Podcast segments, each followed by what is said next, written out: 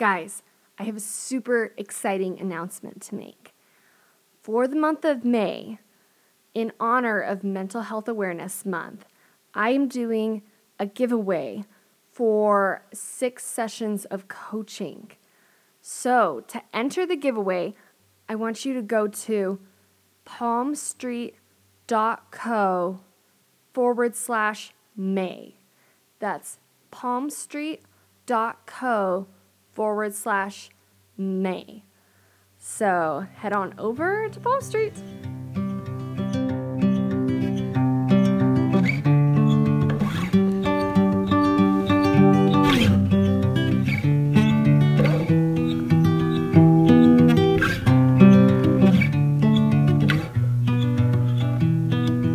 Hey guys, what's up? This is Mikkel with the Teen Life Coach Podcast. Today we are talking about feeling beautiful. First of all, I just have to say thank you guys so much for all the love and support with this podcast, launching it. Um, we've gotten so much great feedback, so thank you so much for that. And if you haven't had a chance to yet, if you're able to just drop by on the Teen Life Coach page and give it a review, that would be amazing. The more reviews we have, the easier it will be for people to find this, and so we can reach and help more people. So, thank you so much. And today I am super excited to talk with y'all about feeling beautiful. I've been thinking about this one a lot. Um, I think as girls, a big thing that we want is to feel beautiful, right? And a lot of us base our worth on our sense of beauty. So if you haven't had a chance, go check out my podcast episode on worth. I think that's really important to hear. But um, knowing we all have worth and we are totally lovable, uh, and we don't need to meet any certain standard of beauty to have worth. But with that said, feeling beautiful is something many girls want to feel. Most girls probably. Uh, so I just want to talk about first off what what is beauty.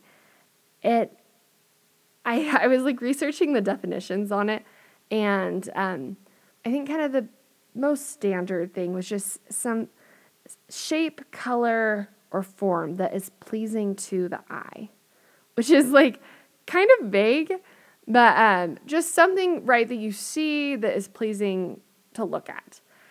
And the interesting thing about that with physical beauty is the standard for it has constantly been changing. So you think about um, Marilyn Monroe, right? She was like the standard of beauty and she was totally curvy. Whereas, you know, like early 2000s, it was very thin, tiny, tiny models was what was expected to be beautiful. And another one I think is kind of interesting is eyebrow trend. Has anyone else noticed this? I uh, used to pluck my eyebrows a ton, so they were like super thin because early 2000s, that was what everyone had. All the movie stars were like these thin eyebrows. But now it is totally reverse. like Lily Collins, thick, bushy eyebrows, pencil them in, get them microbladed, whatever you can do to get big eyebrows, like that is what is in style. Actually, what was kind of interesting for me personally was that I had a tooth gap when I was like growing up. I never got braces. I had this gap between my front teeth. And of course, that was, you know, it was kind of weird. You know, I wanted to get it fixed. And so I just had gotten it filled in. And coming home, my dad my dad didn't know I was doing it. My mom and I just had gone to the dentist that day and I decided to get it done. And he was like, "Oh, you change your teeth." Like, and I was like, "You like it?" And he's like, "Yeah, but you know, like the gap was kind of you. Like that was just part of your look." And it was interesting kind of thinking like, "Oh, you know, like this it wasn't necessarily like this standard for beauty, but yeah, it was kind of part of me and who I was." And the interesting thing was, I don't know if y'all remember this, but a few years ago, having a gap in your front teeth was totally a thing. It became in style. Like a whole bunch of models had these gaps in their front teeth. So I was I was way ahead of the curve, you guys. and I got it filled in because I was trying to meet this standard of beauty that changed. So that's the interesting thing with beauty is there's no consistent standard for it. It's constantly changing. Where is beauty? If it's not this outward standard that we can just say yes or no it, it really is in the eye of behold of the beholder. Beauty is something that comes and is perceived in our mind. It's something that we think of someone else as being beautiful, which is why when certain trends can happen and things can change, our thoughts around what beauty should be change depending on kind of what we start seeing and thinking about.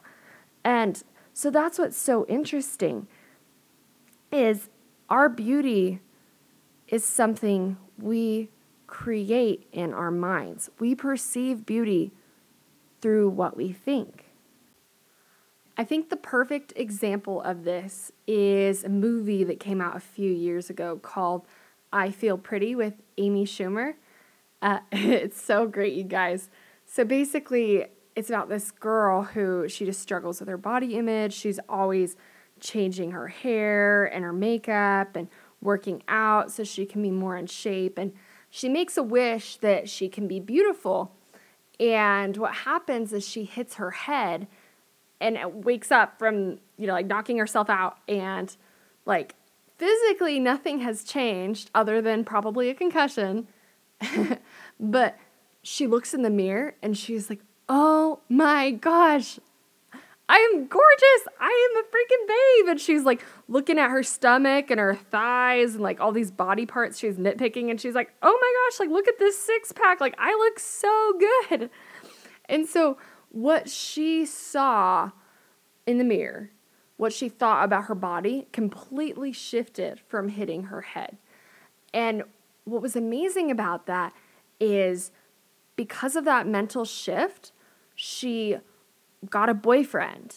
She got her dream job. She felt better about herself, all because she thought different things about her body. Nothing about her body had actually changed. I think another way we know this is you look at models, which are kind of a lot, not everyone might think the same model is beautiful, but a lot of people would probably agree. But yet, models have so many insecurities about their bodies.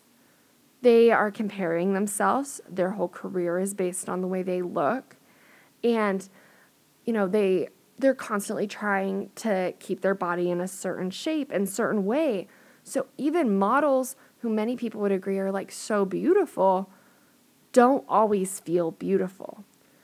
So, how do we create that feeling of beauty for ourselves? For me, trying to create that sense of beauty, I think had been like a lot of girls, which was wanting to change my hair or get new clothes or makeup or get in shape. But the thing all these things are super fun. Like, I love shopping, it's so fun to do my hair. But none of those things can actually make me feel beautiful. None of those things can make anyone feel beautiful. The reason you feel more beautiful in a new outfit is because you're thinking different thoughts about yourself in that new outfit. So, yes, dress yourself up, do your hair and makeup because it's fun, but don't try to get in shape. Don't try to change external things thinking it will make you feel different about yourself because it can't. It literally cannot. Here are some exercises you guys can do to start creating that feeling of being beautiful for yourself. The first one is having neutral body thoughts. If you've been in a super negative space and hating the way your body looks, this is key. Now, I think a lot of people, you know, when you hear um, think positive about your body is like, oh, I should just, oh, I love my body and it's beautiful. But if you've been like, oh, I hate my stomach, I look so fat, you know, my my hair is so gross. If you're constantly thinking things like that about yourself, it's going to be really hard to just flip a switch and you know, go from really negative to really positive about yourself. And so, yes, I would love for you to be at that place where you're like, dang, I look good. but you might not be there yet. And that is totally okay. So, practice neutral body thoughts. These are things that are not positive, but not as negative as you have been. So, if you have constantly been like, oh, I hate my stomach, it might be something along the lines of, you know, I have a stomach, or I have a body, or look what my body can do. Not necessarily over the top positive about yourself, but very neutral and moves you to a more grateful place about your body. So, really practice replacing those constant negative thoughts with something neutral. And then, once you've been able to get to that space, practice giving yourself compliments. Tell yourself when you look good. When you do yourself up, be like, hey, you look good today in the mirror or mentally. You don't have to say it out loud if you don't want. but be more intentional about what you tell yourself. Because you think about it, the way you would interact with other girls, right? You notice what looks good about them when their hair looks nice. You tell them that. You're not constantly nitpicking everything about them. So don't do that to yourself. And then the other one is take a break from social media. I think social media is such a comparison tool where you can just look and see, oh, I don't, you know, I don't look as skinny as this girl or my eyes aren't as big. Whatever your hangup is with your body, I feel like for me at least social media was a way to totally compare how I looked to other girls. So, really taking a break from that, I think, can help you separate from that mental comparison. I want to end with saying someone else's beauty doesn't take away from your own. When I was in seventh grade, I had a friend who was gorgeous. I thought she was so pretty. And she, like, so many boys liked her. I wanted to be just like her. She had these big brown eyes and this perfect porcelain skin and shoulder length chocolate brown hair. And in an attempt to be as beautiful as my friend, I chopped my long blonde hair and dyed it dark brown. and it was the worst decision ever. It looked so bad, you guys. I I have blue eyes and freckles and long blonde hair and short dark brown hair did not look good at all. and so it was so interesting because in trying to pursue having a beauty like someone else's, I totally missed my own. I didn't see it and I didn't appreciate it. So, you know, here we are like 10 years later, and I'm still growing out my hair and blonde again. And I, you know, maybe one day we'll chop my hair or dye it again, but it's going to come from a place of loving myself and loving how I look and be just for fun.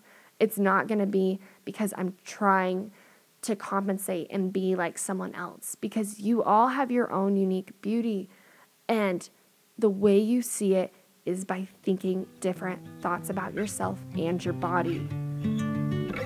I love you guys, and I will talk to you next week. Bye.